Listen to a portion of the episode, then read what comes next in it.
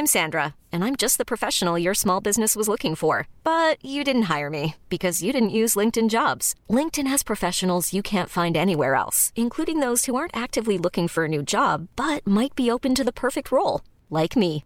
In a given month, over 70% of LinkedIn users don't visit other leading job sites. So if you're not looking on LinkedIn, you'll miss out on great candidates like Sandra. Start hiring professionals like a professional. Post your free job on linkedin.com/achieve slash achieve today. Planning for your next trip? Elevate your travel style with Quince. Quince has all the jet-setting essentials you'll want for your next getaway, like European linen, premium luggage options, buttery soft Italian leather bags, and so much more. And it's all priced at 50 to 80% less than similar brands. Plus, Quince only works with factories that use safe and ethical manufacturing practices. Pack your bags with high-quality essentials you'll be wearing for vacations to come with Quince. Go to quince.com slash trip for free shipping and 365-day returns.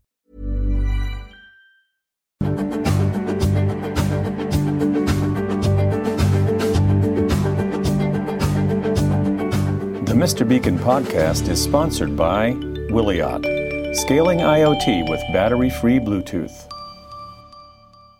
Welcome to the Mr. Beacon podcast. This week we are talking to CTO, co founder of Mobstac, Ravi uh, Pratap. Thanks so much for joining us on the podcast. Thanks for having me, Steve. Um, so uh, you guys have been part of the Beacon ecosystem uh, really from from the beginning.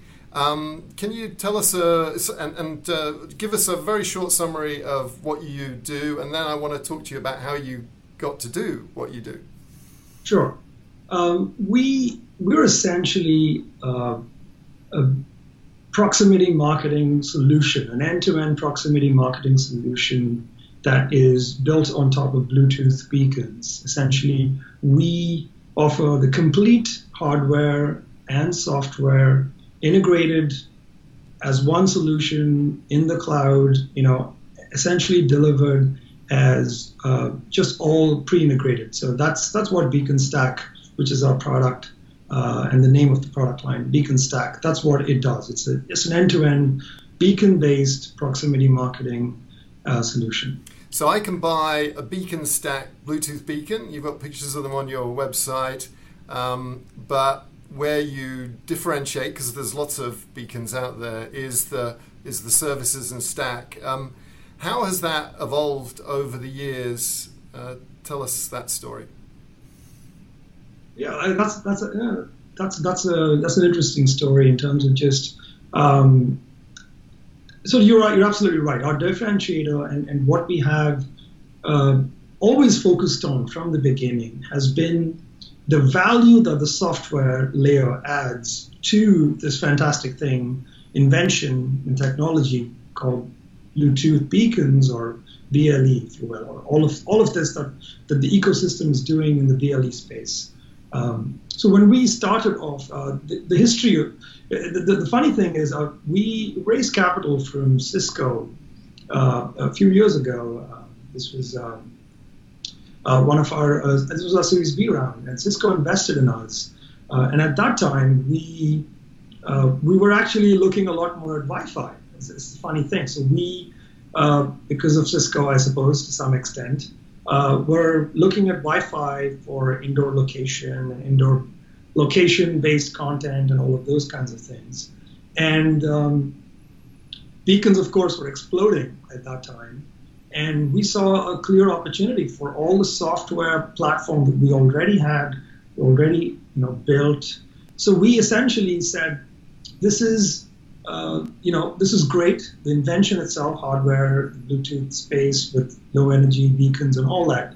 But if, if the world is going to leverage this for indoor location services and pro- proximity uh, uh, marketing and indoor wayfinding, if you will, and all of these different applications, those applications are going to be led by the software and the quality of the software that is available to leverage that technology. And so we basically, from the beginning, even when we started out and started selling uh, our stack, that's how this beacon stack, right? We basically always sold it as um, a SaaS platform. So it's that's kind of been been there from day one. We've always believed that it was important for the software to deliver the value on top of the hardware. And so everything that we've always done has been around um, this, the, value of the software, the platform, uh, all of that delivered through a SaaS subscription model. And that's kind of what we have focused on. And so that's been, I guess, the differentiator even in our approach uh, to, to the whole, uh, the whole space.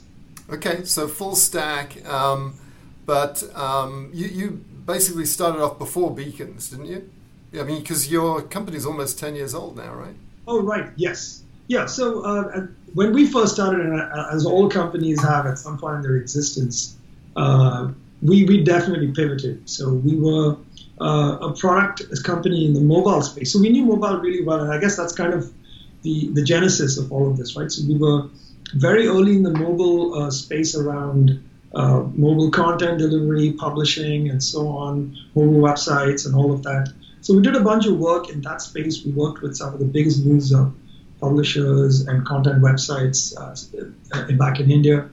But we, we really found um, uh, that there was uh, there was this opportunity on, on the location side, which was related to mobile, and we had a head start just in terms of how much we had done with with um, with apps and all of that. So we essentially got into uh, indoor proximity, space, etc. That's how we started looking at Wi-Fi and then beacons through through um, through that time. And so yeah, so that's how we got into the beacon space. So mm-hmm. beacons uh, came much after the company itself. Uh, but, but that is now our, our primary business and our only business.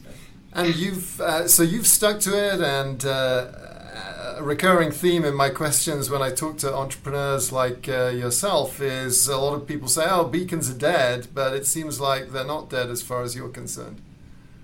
Well, I think as far as uh, we are concerned, and all my competitors, all, all the competitors I have the greatest respect for, uh, you know, uh, and friends as well. Like we worked closely with Estimote in, in the early years.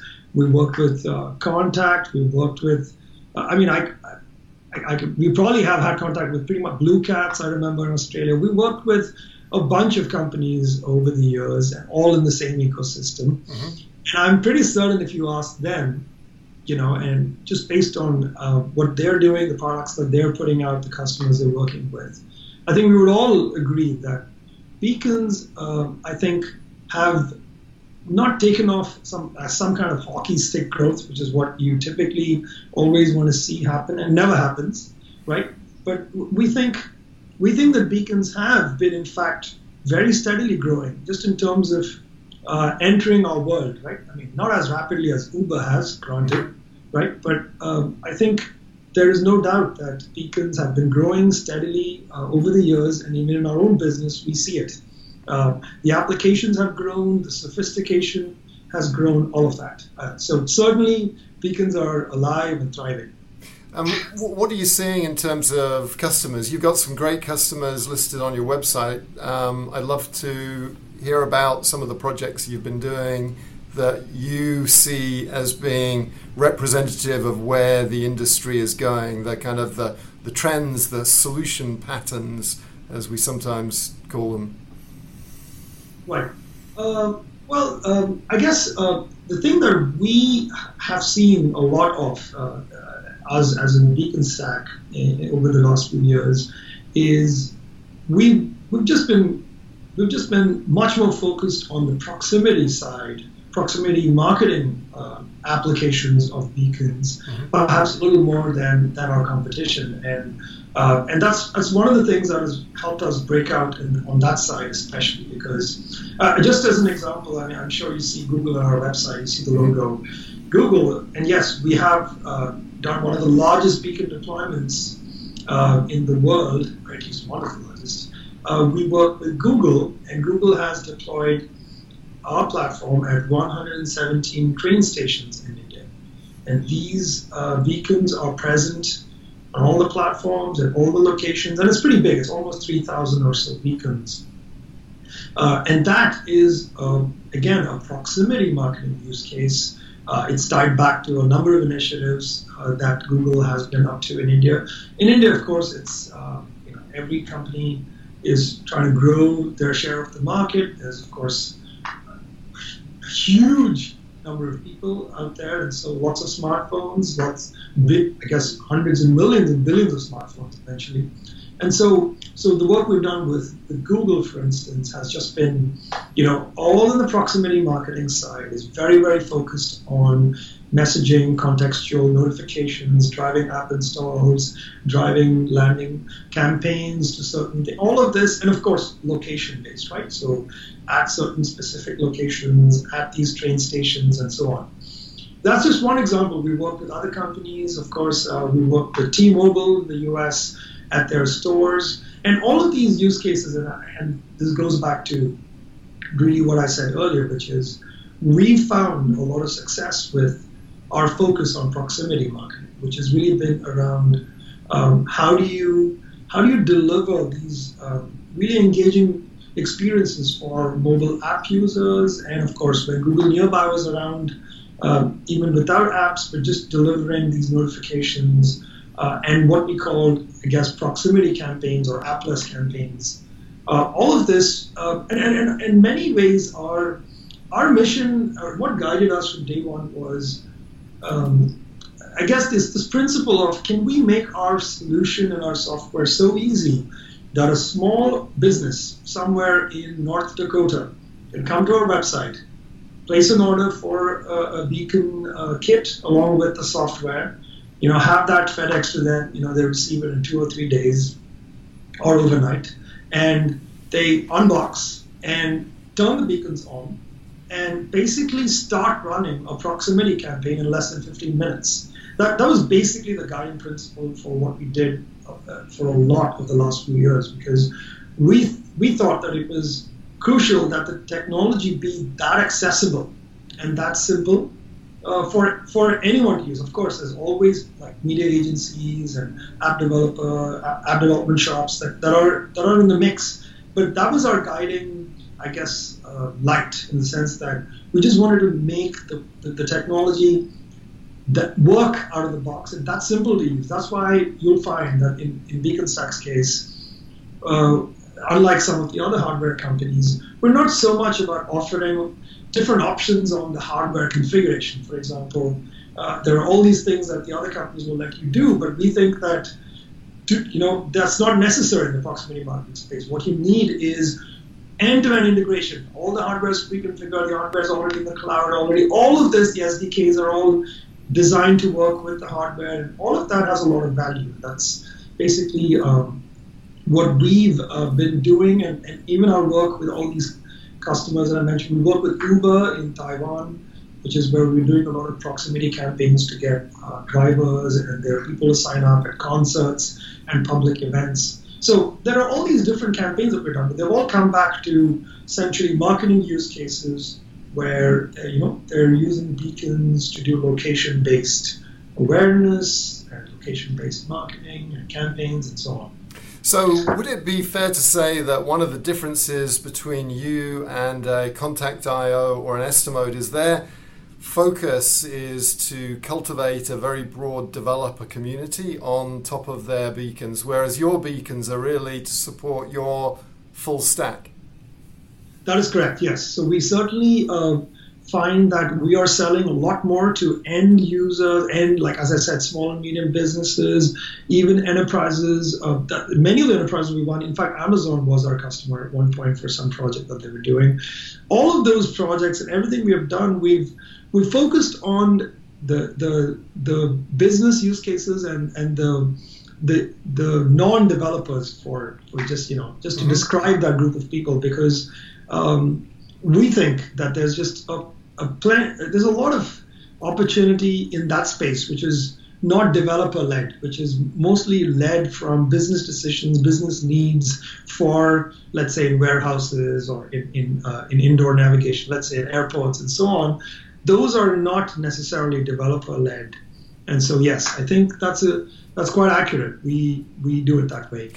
How would you you mentioned this railway project, which I'd like to just hear a bit more about in terms of the specific use cases, uh, uh, because it sounds like it was less about proximity marketing and more kind of proximity services. Uh, uh but you, you, can correct me if I'm wrong there. But before we get to that, the um, what would you say the health is of Eddystone, Google Eddystone? Oh, so uh, yeah, I think Google uh, Eddystone is actually just you know it's it's doing great in that sense as a protocol. In terms of the specification, I think it's well established, and everyone uh, is you know basically standardized on it. All beacons in the world today ship with both iBeacon and Eddystone mm-hmm. uh, as as default uh, uh, packet types or frame types and so on for B, for BLE beacons, and I think that is doing great. Now, what Google did is it, it shut down the nearby notification service, mm-hmm. which is just one of the various elements in their essential beacon-based you know API slash offering. Mm-hmm. So I think nearby notifications that they turned off. The rest of it is still the same. So Eddystone as a protocol still very much, uh, I think, alive, kicking, and and being adopted a lot more. Uh, so what happens if I go to one of these uh, train stations in India and I have an iPhone and you're broadcasting? Uh, uh do you broadcast Eddystone UID or is it uh, ephemeral IDs that you're using there? Well, we use Eddystone UIDs. Uh, uh, but but the thing is, see, iPhone was always off the Google Nearby grid, right? So it was never on it. Yeah. But on iPhone, you always need an app. But the thing is that iPhones and Android devices will both see both both kinds of packets. They will see the iBeacon and the Eddystone packets. Mm-hmm.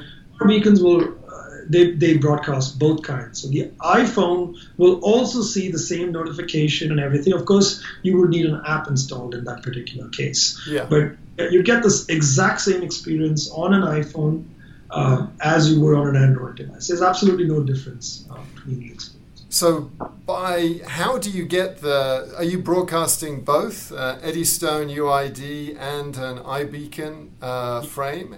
Is that how you um, get the best of both worlds? That is correct. Yes, you, okay. you basically broadcast Eddystone and iBeacon and any other frames that you want to, TLM and so on, Eddystone TLM. What um, what about um, uh, I haven't looked into this, so maybe I, you're the CTO. Uh, maybe I can pick your brains. What's happened with um, Samsung's Close By? Did you ever see that? Uh, did, did anyone uh, leverage that? Or now that the Nearby has been retired, um, in in terms of the, uh, I still see beacons. Actually, you know, I was in Times Square and there were physical web URLs being pinged as I walked through Times Square. But uh, but I guess the uh, my Android phone, if I had one, wouldn't be surfacing it in either the browser or the, the lock screen. But what about Samsung with Close By? I, I, our experience has been that Samsung basically didn't get the kind of liftoff that it expected for Close By, at least outside uh, South Korea. They, they, they originally built um, the, the service for South Korea back in the day. I don't know if you're aware, but we were a close by partner as well. So we had we were plugged into the close by ecosystem. So as a Beaconstac customer, you you were able to leverage Samsung close by in addition to Google Nearby and others. Uh, but I don't believe that Samsung close by, uh, just based on our data, really just worked uh, outside because primarily because of just how complex it was. It was tied to Samsung Internet Browser, which was only present on Samsung phones, and there were a bunch of settings and so on that it was buried under. So it was not as straightforward as one would hope. Uh, and so I, I, I, believe Samsung Close By really just didn't um, didn't take off. I, am very conscious for some people, this is all very understandable. Other people may be thinking uh, or even shouting, "What the heck are you talking about?" So just to maybe recap in terms of for the for the newcomer to this uh, ecosystem. So we have different kinds of beacons that are broadcast formats that are broadcast by beacons. There's the uh, Apple standard, there's the Google standard. Apple came first with iBeacon, Google then followed up a couple of years later with a much more complete Eddystone portfolio. Part of it was your beacons would broadcast a URL. That's now been retired. But what we're saying is that both at the heart of the Android operating system, the heart of the Apple operating system, both operating systems um, still have the foundations for these beacon uh, applications that we've been uh, talking about. Um, and close by was basically, uh, my understanding was same, you know, your beacon broadcasts a physical web URL. It's just integrated into the um, Samsung browser. Was there anything else other than so you were a close by partner? Was there anything special that you had to do on the beacon front or on the browser front to to work with that?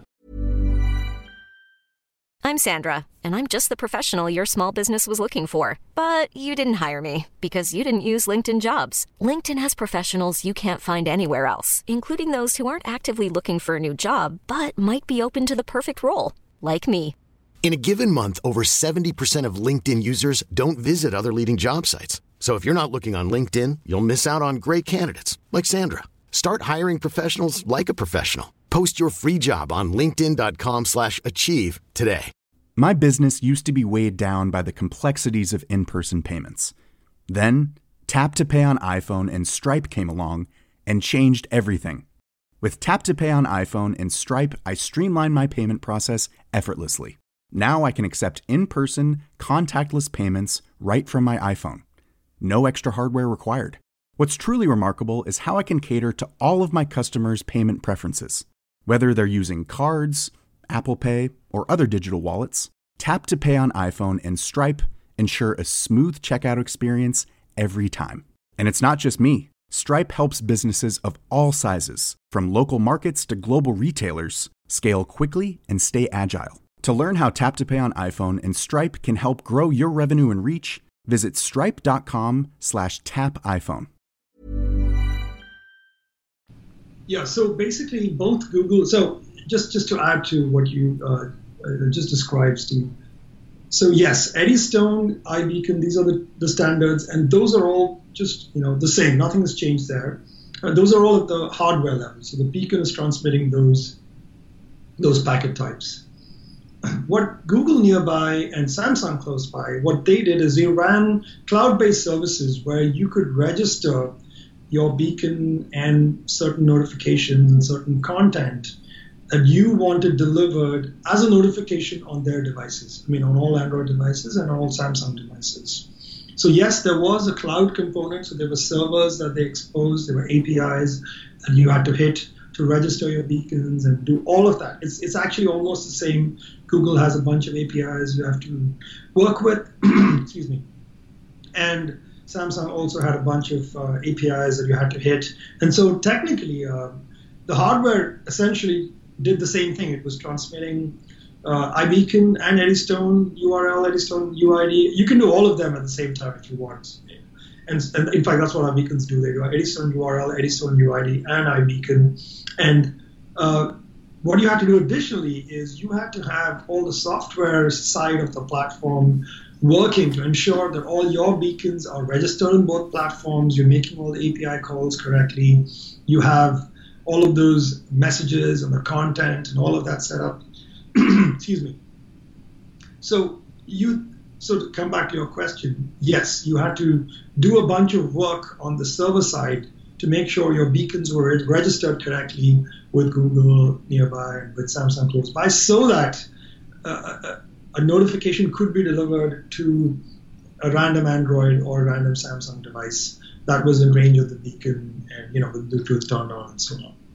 It's interesting, you know, Google canned the, the physical web uh, Eddystone URL notifications, uh, and the explanation was it's too spammy. We and, and, I kind of get that. Okay, no one wants to be constantly pinged with uh, uh adverts that are wasting your time, but nothing. I mean, there was a registration process that you're describing that could have been used to weed out the spam. No. Exactly. So. Yeah well, to be honest, we we worked we worked closely with pretty much everyone who was in the space and doing this work, and of course with Google itself. We don't understand why Google had to shut it down. To be honest, Google is Google. It can do anything it wants using AI and machine learning and pretty much all of the technologies available to it. There was probably, I, I would say, less than a, a month of work that that would have essentially led to a spam-free notification environment for everyone, much superior user experience. All of the things that Google didn't want on the network would have been weeded out. I just didn't think that they wanted to do it. They absolutely can do it if they want to. Interesting. So let's go back to these railway stations in India. Um, what uh, what's the user experience that you get uh, from your application there?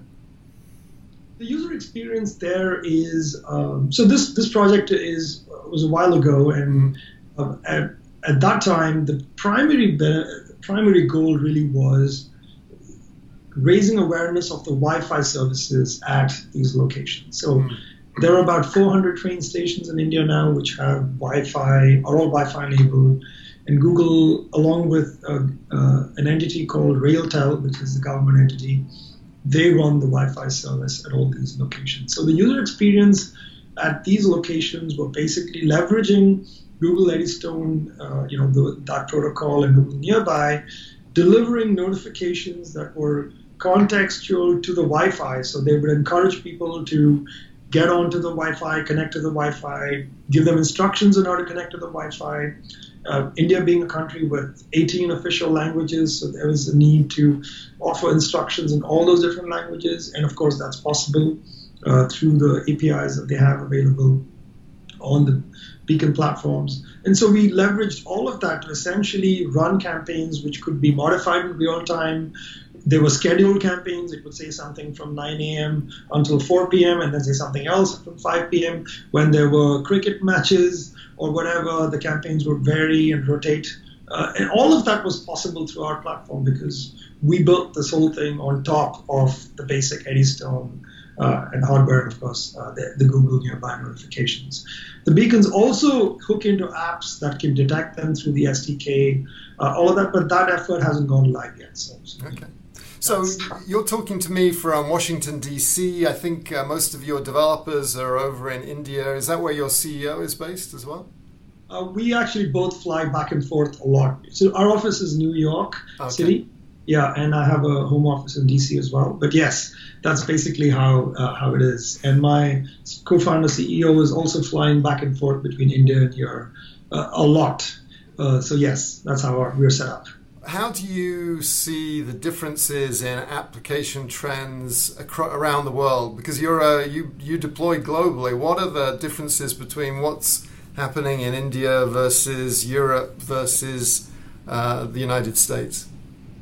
Right. Um, well, from our uh, from our experience and just from, from the data that we have, um, it, it, it does seem to does seem to be the case that there's a there's more deployment of asset tracking solutions in Europe. It, it just seems to be of far ahead, uh, you know, in terms of just that specific use case. Asset tracking seems to be just much more advanced in in in, the, in, in Europe in general, right? And I think that also.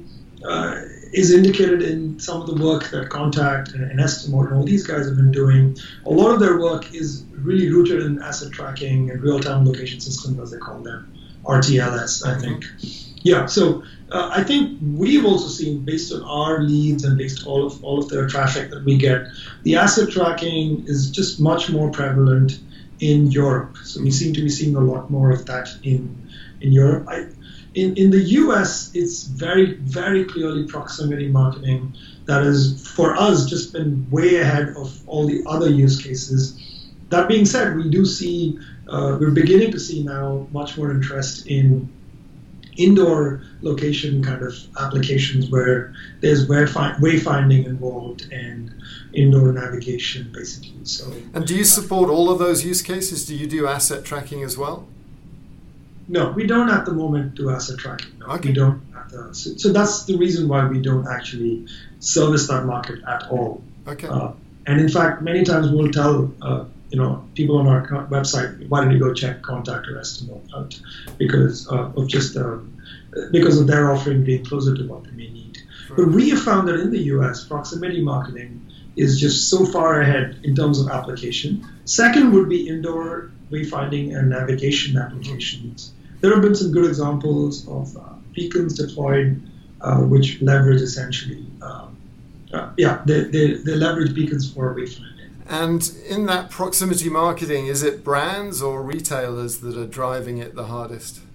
so we get we actually uh, we find that ours is a lot more driven by brands because we work directly with a lot of agencies that are essentially marketing agencies that are running campaigns and working directly with with brands for different kinds of things. So yes, mostly uh, we have that kind of a customer base driven to um, and, and all kinds also. It's not just only retail specifically. I mean, we have we have some stadiums. We have all kinds of venues essentially looking at these oh. options. Yeah. I'm assuming it's not you're not doing work with baseball stadiums because that's sort of like there's almost like a monopoly that uh, Major League Baseball right. Advanced Media have on that market. Is it more f- football uh, and stuff? No, not MLB. No, we don't have MLB.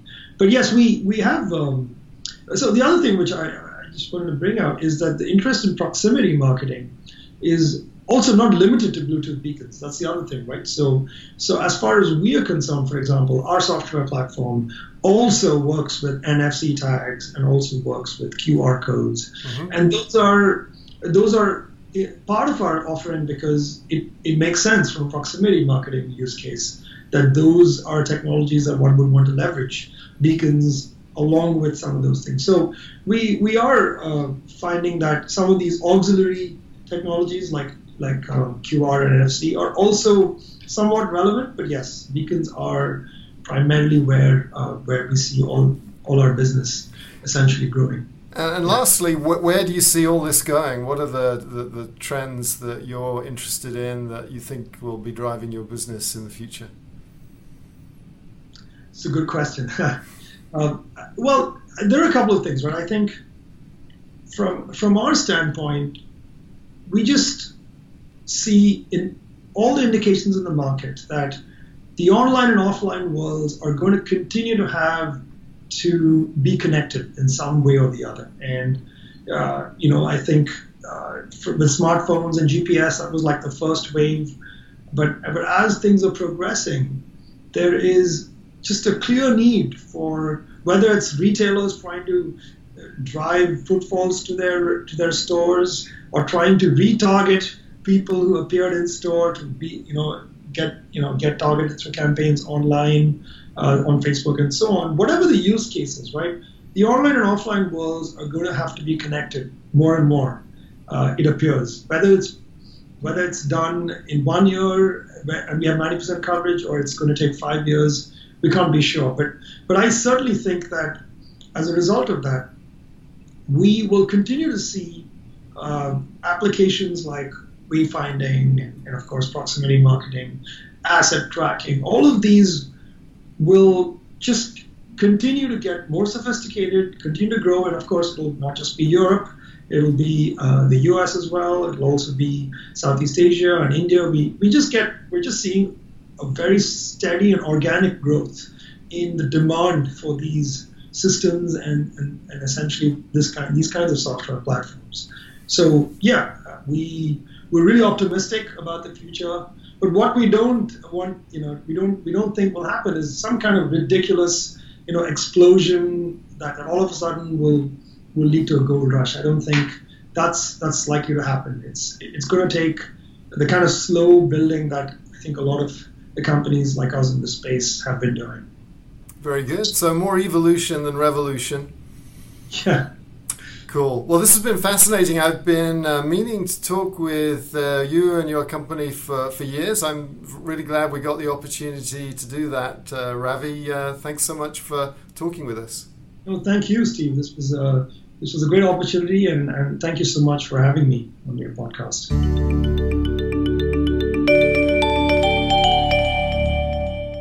Specifically, you have to come up with three songs that you would take on a trip to Mars and I just wondered if there are three songs that you have in mind that you would... I do. I, I prepared, yes. Okay, wonderful. What are they?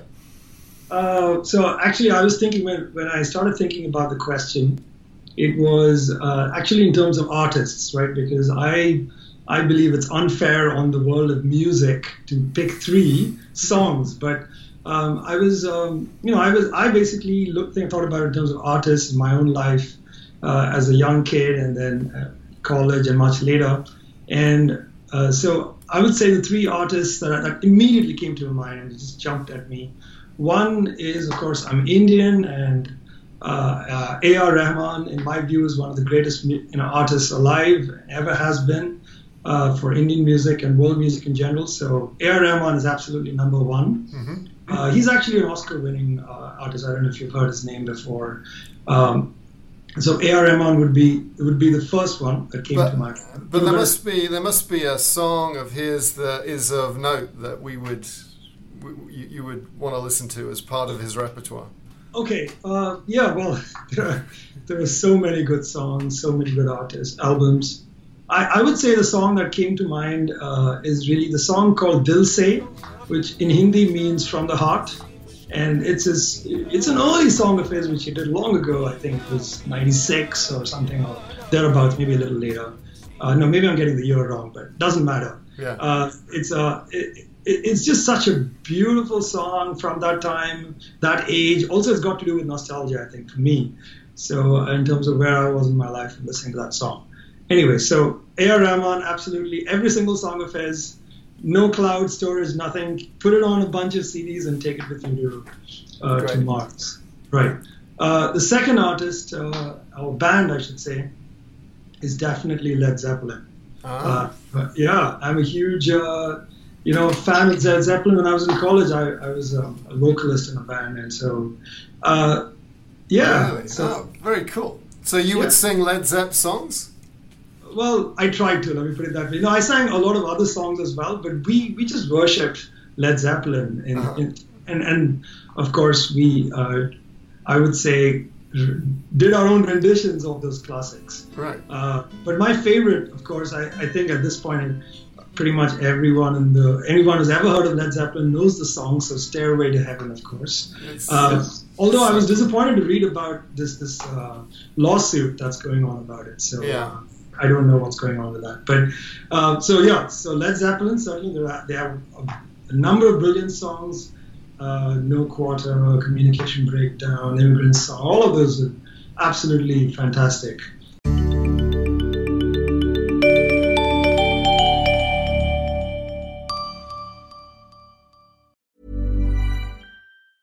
Even when we're on a budget, we still deserve nice things. Quince is a place to scoop up stunning high-end goods for 50 to 80% less than similar brands. They have buttery soft cashmere sweaters starting at $50, luxurious Italian leather bags, and so much more. Plus, Quince only works with factories that use safe, ethical, and responsible manufacturing. Get the high-end goods you'll love without the high price tag with Quince. Go to quince.com/style for free shipping and 365-day returns. My business used to be weighed down by the complexities of in person payments. Then, Tap to Pay on iPhone and Stripe came along and changed everything. With Tap to Pay on iPhone and Stripe, I streamlined my payment process effortlessly. Now I can accept in person, contactless payments right from my iPhone. No extra hardware required. What's truly remarkable is how I can cater to all of my customers' payment preferences. Whether they're using cards, Apple Pay, or other digital wallets, Tap to Pay on iPhone and Stripe ensure a smooth checkout experience every time. And it's not just me. Stripe helps businesses of all sizes, from local markets to global retailers, scale quickly and stay agile. To learn how Tap to Pay on iPhone and Stripe can help grow your revenue and reach, visit stripe.com/tapiphone.